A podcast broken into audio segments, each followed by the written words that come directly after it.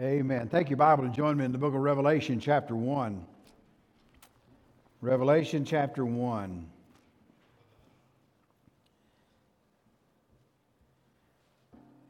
Every time I hear that song, Shout to the Lord,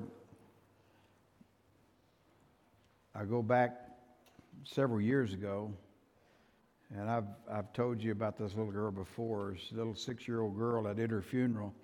She died of cancer. She had cancer all of her little life.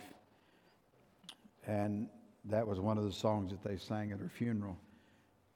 But always remember, the morning that she died, her dad had been up with her all night, and, and they were laying on a, a blanket in front of the television. And she was laying there, and he was laying beside her. And she said, "Daddy." And he looked over at her and said, "What is it?" And she said, "Thank you for taking care of me."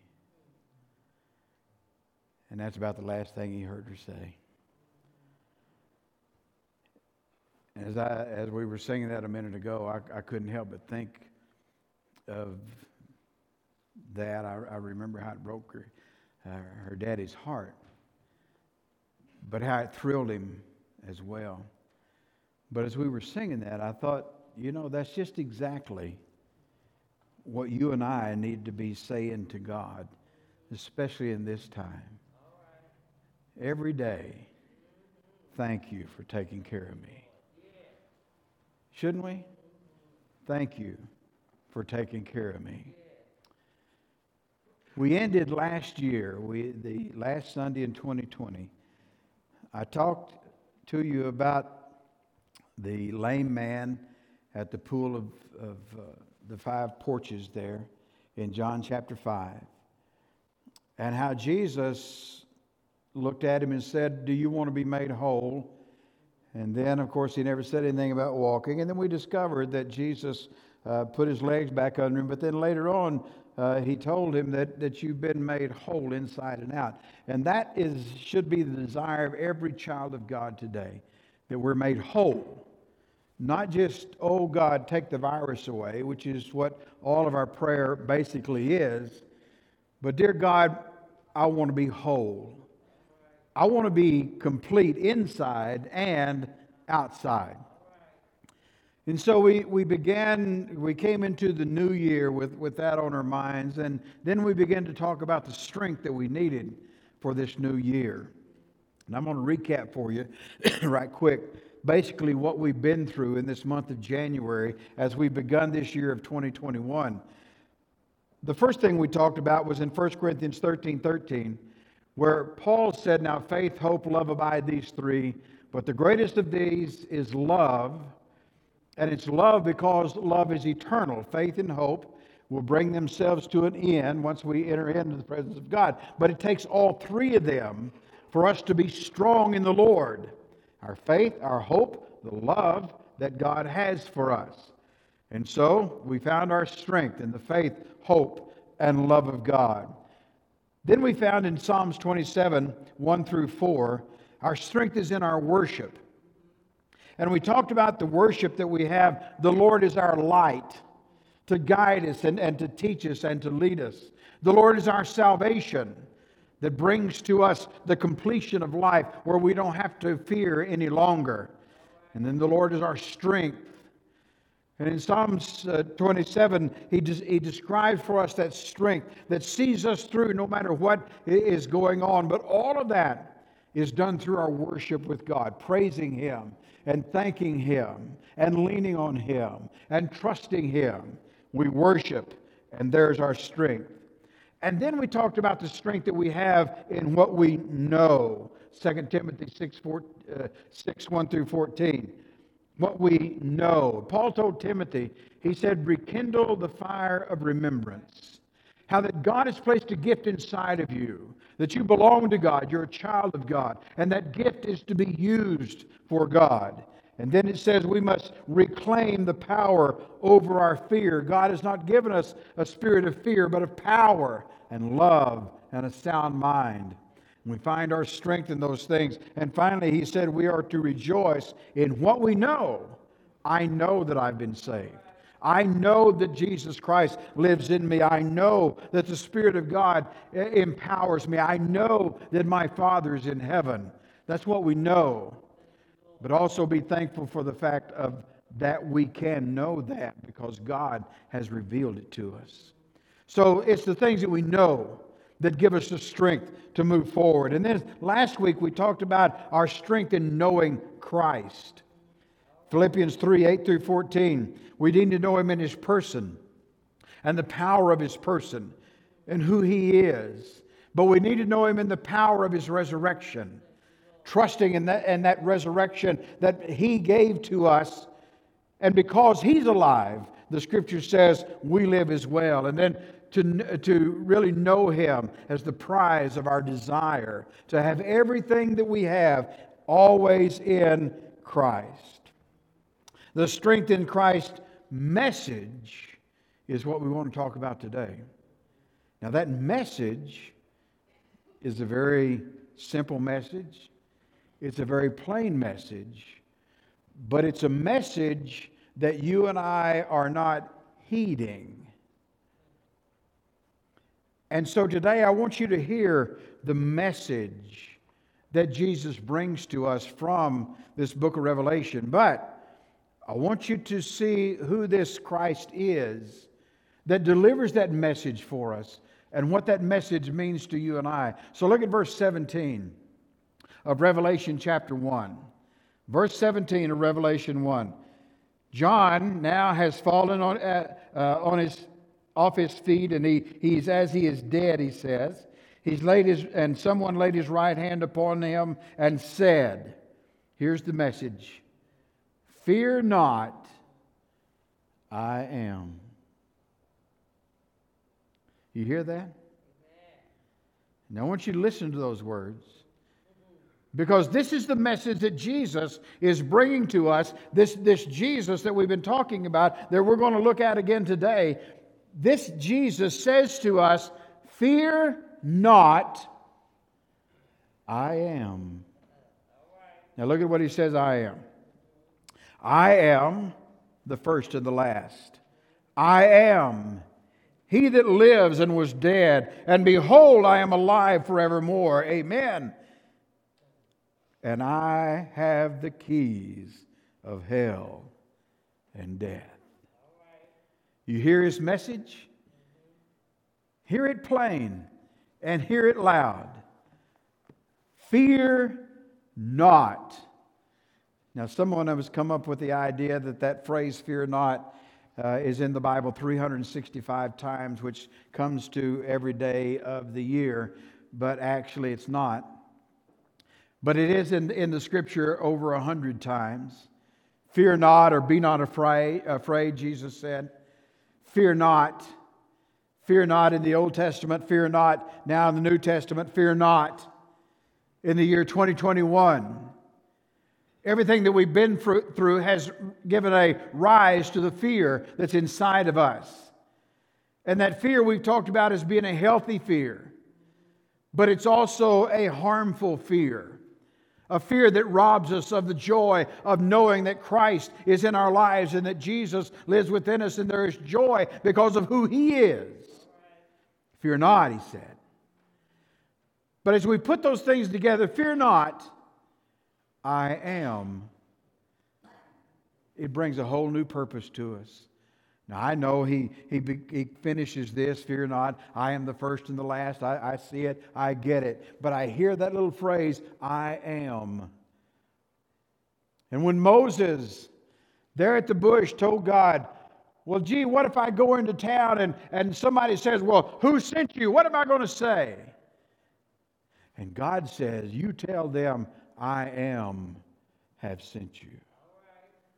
When Jesus was out walking on the water and the storm was raging and, and the disciples saw Him and they were afraid and Jesus called out to them and in the, in the Greek, here's what the, the phrase says, fear not, I am.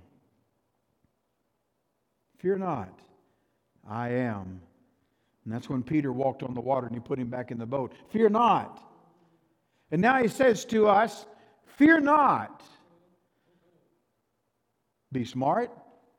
Be wise. Take care of yourself. Do what you're supposed to do. Do the very best you can. Trust me. Believe me. Fear not. Let's look at the message that he says to us. And who is the one that's bringing this message and the message that, that you and I can, can glean from this? Because he says, I am the first and the last. Christ spoke of him as the one who was the same yesterday, today, and forever. And so he says to us, hear him. Hear his voice.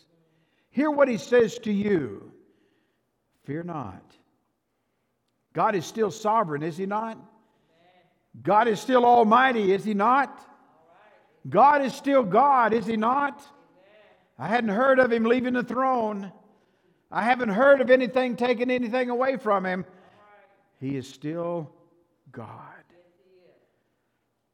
So who is this that speaks to us and says to us, fear not? Let me mention something to you as, as I get into this. You won't remember last year, I came through the book of Daniel, and I shared the last message of Daniel sitting at my desk because we couldn't have church. And I always, I, I had said before, and, and I always had it all lined up. Once I finished Daniel, I was going to go through the book of Revelation because those two books go together. If you want to understand, Daniel said in the last chapter of his book, God told him, shut it up. But in the book of Revelation, God said, open the book. Now, what we're going to do, we've had a hiatus of nearly a year here, but beginning next Sunday, we're going to go through the book of Revelation. And I'm going to, I'm going to point out some things to you. And I'm going to share with you some things that, that you need to hear and understand about what this book actually means, because there are many of us that have a lot of misconceptions about the book. And there are a lot of us that won't read the book because they say, I can't understand it. But if we look at it from the perspective of how God wrote it, then you'll begin to glean something where you can rejoice in what this book says to us. It's not hard. Not hard for you. It's not hard for me. If we just trust God to give it to us. So we're going to begin next Sunday morning. And we'll be back in the first chapter. But we're going to look at some things uh, of who Jesus is and what this book is all about. But this morning I want you to see this message that Jesus has given to us and what John says about him. So let's go back to that verse seventeen. Fear not, I am the first and the last. Folks, that phrase means He is eternal God. All right, all right. Now you hear that? He is eternal God. He said, I am the first and the last. This is Jesus speaking. I am eternal God. Now this goes back into the book of Isaiah. And Isaiah in chapter forty-four and verse six, God said, Thus saith the Lord, the King of Israel, and his Redeemer, the Lord of hosts. I am the first, and I am the last. And beside me there is no God. In chapter forty-eight, Isaiah once again speaks to us. And in verse twelve, he says, Hearken to me, O Jacob and Israel, my called. I am he. I am the first. I also am the last. My hand has laid the foundation of the earth. My right hand has, has spanned the heavens when I call unto them, and they stand together. In the Old Testament, He is eternal God, the first and the last. Jesus, as He as is revealed in this book, Jesus now says to him, John, I am the first and the last. And so He begins a description of this, this God, eternal God, and then he puts the description of who God actually is. Look with me in verse four, and let's look at the description of who this eternal God is. John, to the seven churches which are in Asia. Notice how he begins this. Grace and peace. Grace unto you peace. All through the Scriptures, He's talked about grace and peace. Now, this, this basically uh, lends itself to being an epistle. How Paul would, would begin to writing to the churches, and he would say, grace and peace, mercy, grace, peace. He used those words over and again. And so John uses that here to us. John to the seven churches in Asia, grace and peace. And then he says, from Him which is, which was, and which is to come. That is the Heavenly Father. The Father is the one who was, who is, was, and is to come. Eternal God. And so John describes Him, first of all. He writes, grace and peace from the eternal God. Is, was, is to come. Secondly, he says, and from the seven spirits which are before His throne. Now, if you read that, And, and it talks about, it's got spirits. Spirits is in plural. A lot of people re- refer to this as angels that are in the presence of God. Angels that God has created, and there they are before the throne, these seven. But as we get into the book of Revelation, all of a sudden you're going to see that the, the number seven speaks of, of completion, perfection. Everything is complete with that number seven. And so when you think about Uh, who it is that He's describing here, these seven spirits that are before the throne. There are two places that you can go back in the Old Testament, which is what John would be thinking about. And in the Old Testament, there are described for us seven spirits. In Isaiah chapter eleven, as he talks about the Messiah that is to come, he lists seven spirits. And those seven spirits identify as that one who has come from God. But in the book of Zechariah, and Zechariah is, is a great uh, book uh, talking about uh, the coming of the Messiah, and, and refers to Jesus and, and who Jesus is. But in Zechariah chapter four, it talks about uh, seeing this, this uh, lampstand, and it's fed by two trees, and, and it's got seven bowls on, on the lampstand. And, and he asked the, Zechariah asked the angel, what is this? And he begins to describe, not by might, not by power, but my spirit, says the Lord.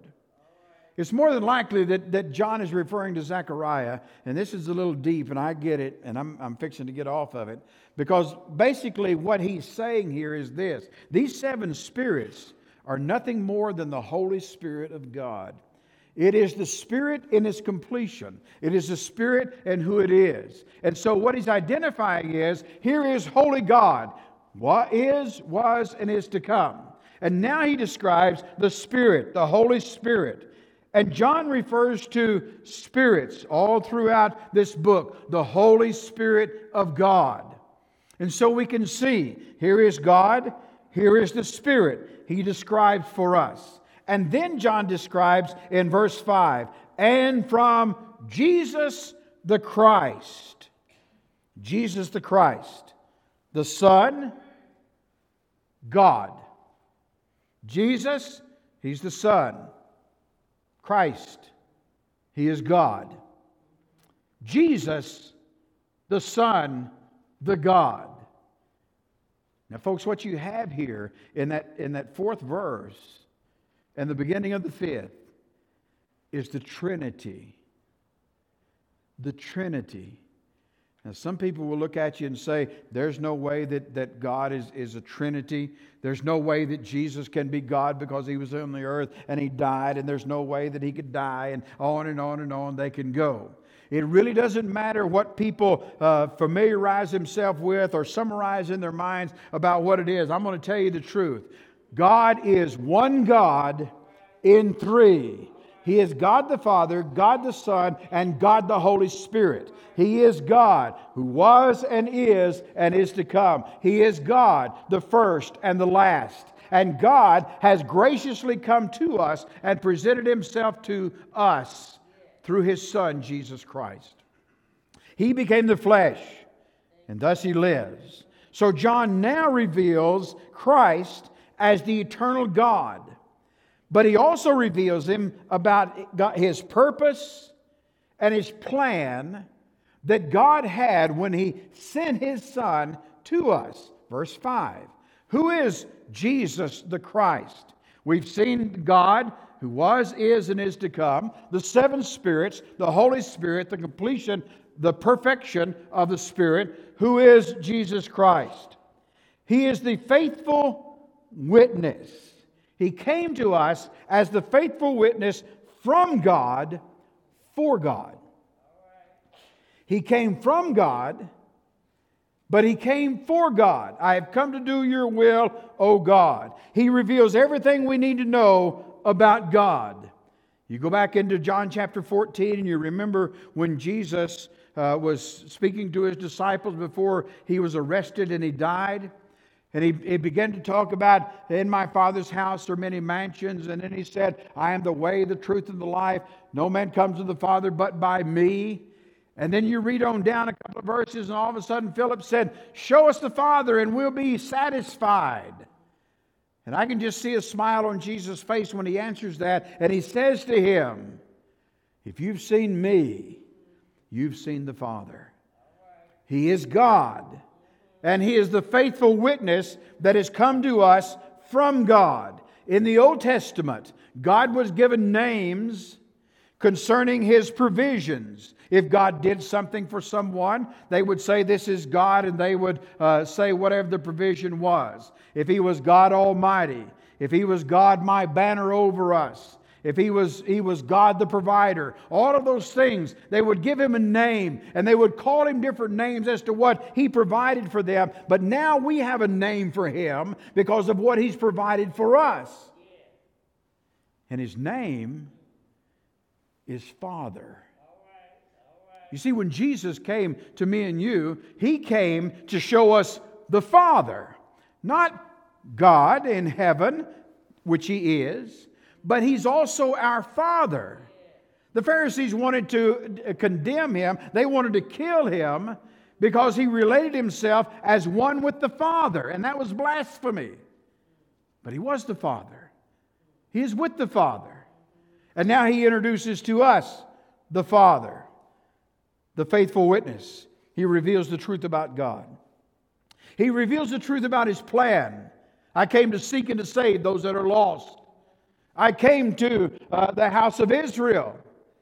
But He also made uh, to mention the fact that the Gentiles all would be included in this.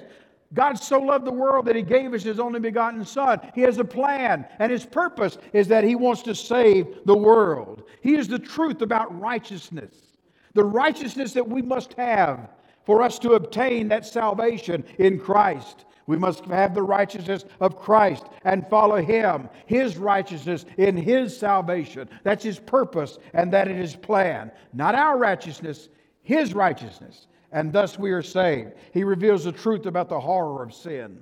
Folks, no one really knew how bad sin really was until they looked at Jesus hanging on a cross. I cannot imagine in my little mind what that looked like.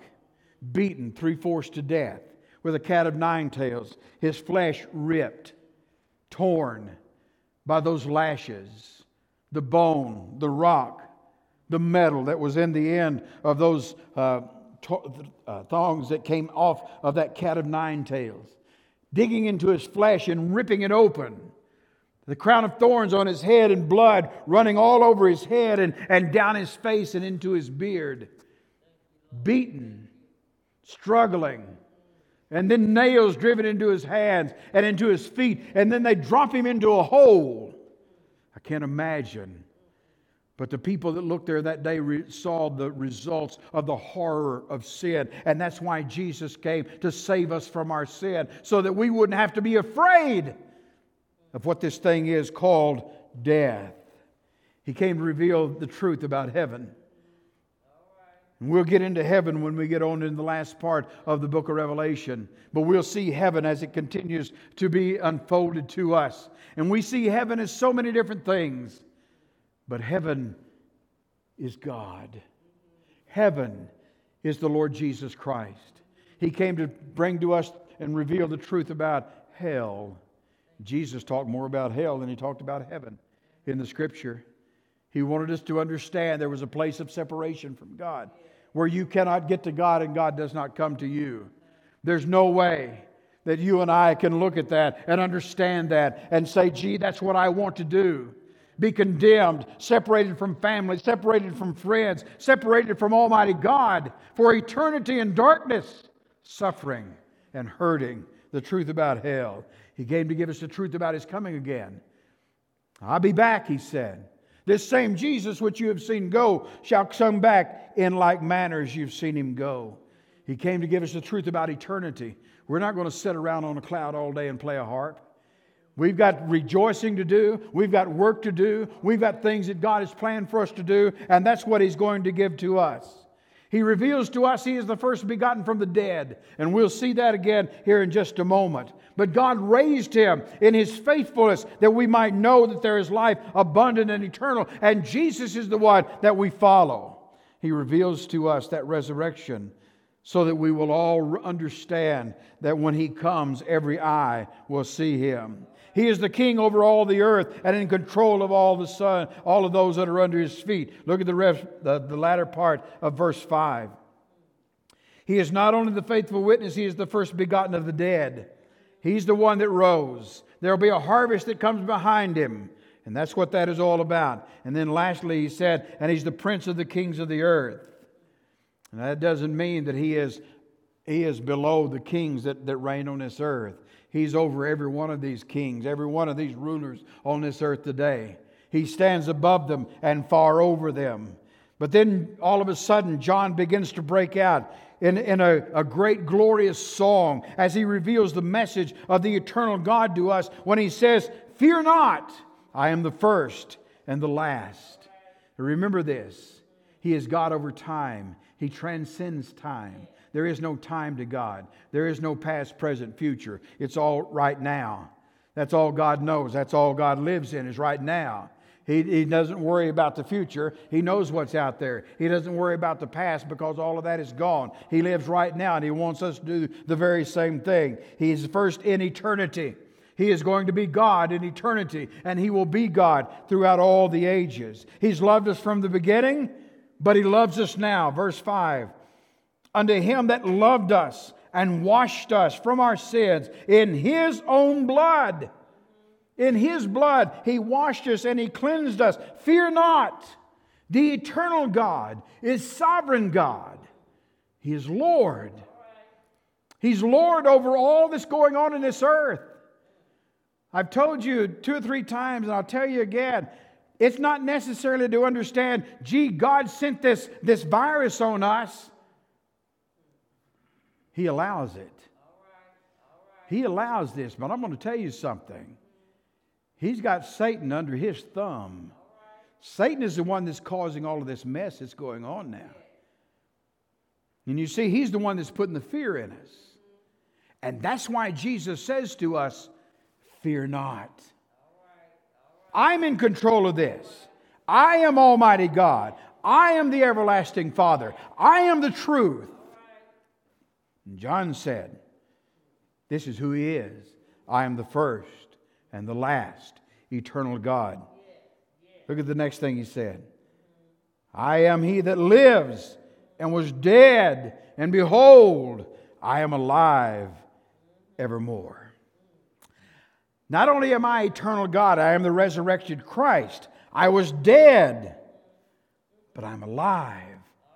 And I'll never, ever die again. See, that's what He's saying to us here. John identifies Christ as the Son of Man, the Messiah of this earth, the one who never changes. The Son of Man is how Jesus identified Himself. Son of God, Son of Man. He, he used that term over and again. And John's view of Jesus, His kingdom, revolves around this cross and the resurrection. John witnessed it. John stood there by Mary when Jesus died on the cross. John is the one that Jesus looked and said, "Woman, behold thy son." And He was talking about John. And then He said to John, "Son, behold your mother." And if you want to break it down into Texas vernacular, He said, "John, take care of Mama. Mama, you go with John." And that's all He had to say. John He saw the death. He ran to the tomb and he said, "He's not here. Stone's gone." Peter walked out scratching his head. John, I believe, thought, "He's not here. He has risen." They go back to their room and they wait, and Jesus appears to them. And he sees Christ in all of His glory. And folks, when you and I will bring ourselves to the place of drawing ourselves close to God and being what God wants, I'm going to tell you something. When you see Jesus in His glory, you'll fear not. He's God. He is Almighty God. He is the true God. And John fell down after he had seen Him back in verses twelve through sixteen. He just fell before Him just like he was dead. But so did Ezekiel. So did Daniel. We read about that two or three times in the book of Daniel. He fell before Him just like he was dead. But in awe and love and respect of Almighty God and who He is, and the Savior Jesus Christ, who is alive evermore for me and you. He's the Son of Man. He's the Son of God. He is deity. He is eternal God. He is the Messiah. He's my Savior. He's my Lord. He is King of Kings. He is Lord of Lords. He is living forever, and He's living today. His hand is on, on the uh, by the right hand of God, and He lives today to intercede for us. Do not be afraid. Jesus is alive. That's what John is saying. He's alive. John sees Him as the one who was dead in the flesh. In the flesh He died. You see, He had to come from heaven and come to the earth to do what He couldn't do in heaven. And that was to die. And the reason that He died was because we die. And He died for you, and He died for me. John remembers that terrible death on the cross. And Jesus does not want us experiencing that same thing.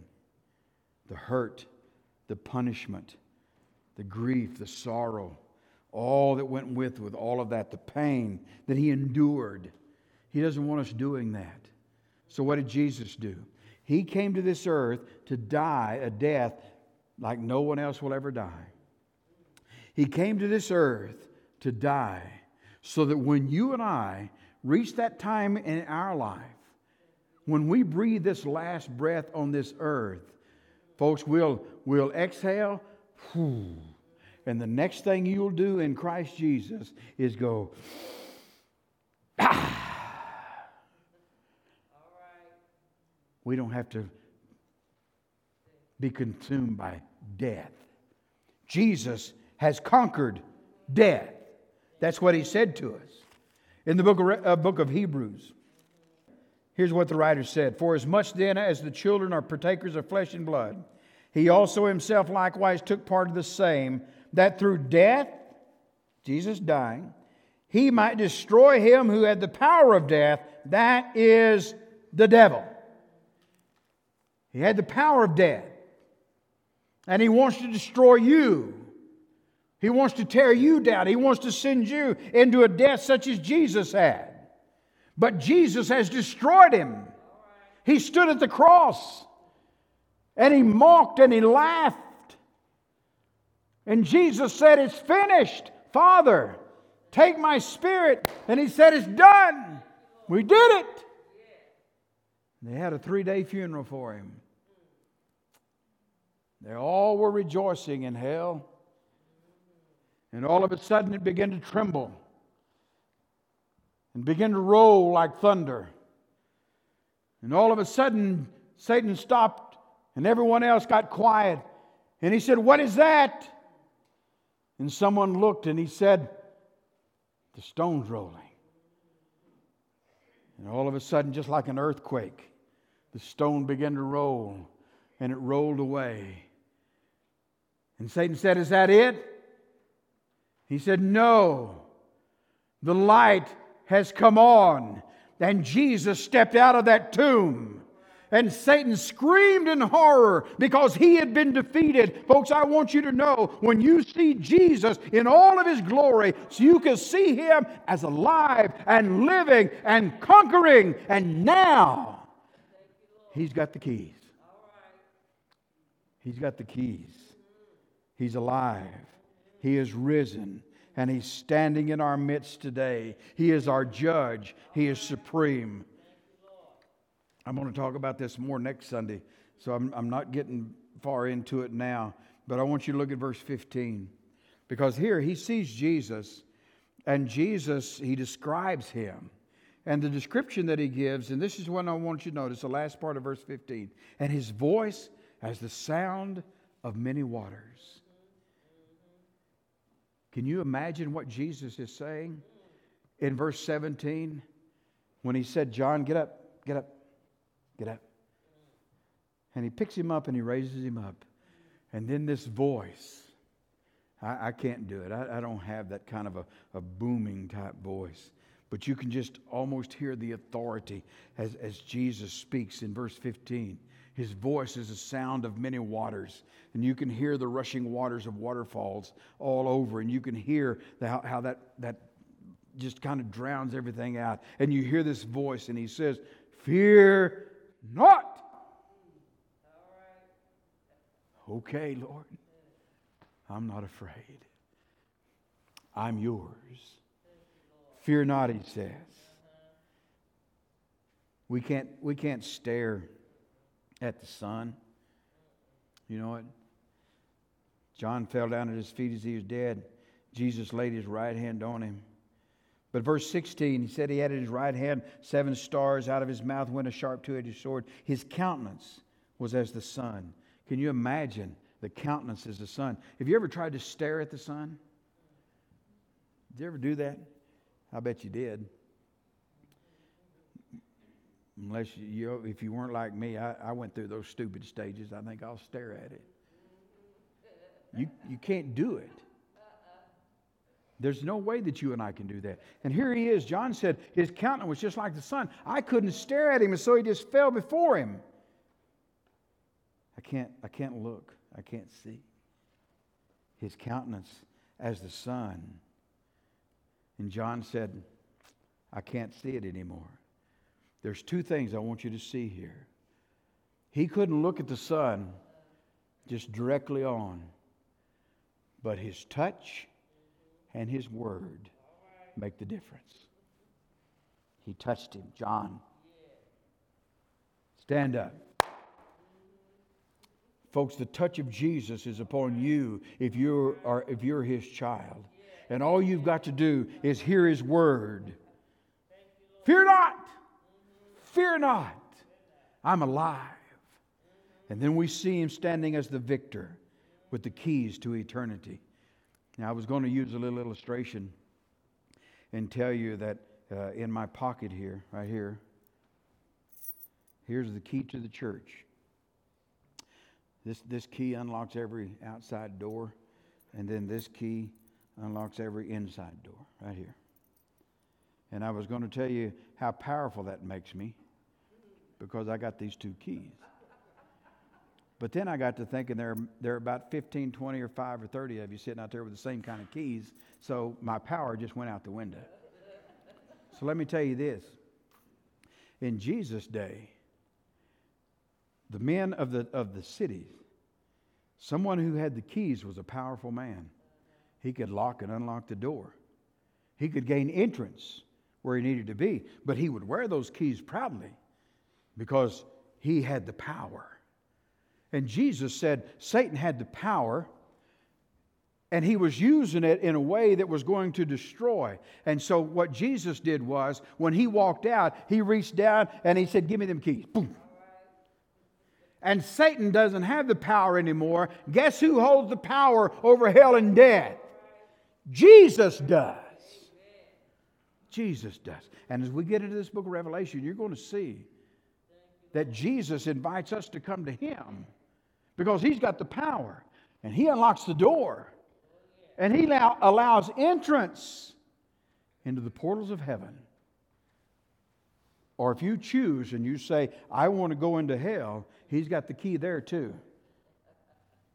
And it's your choice. It's not his. He is victor. He is king. He is Lord. He is God Almighty. He is the eternal one.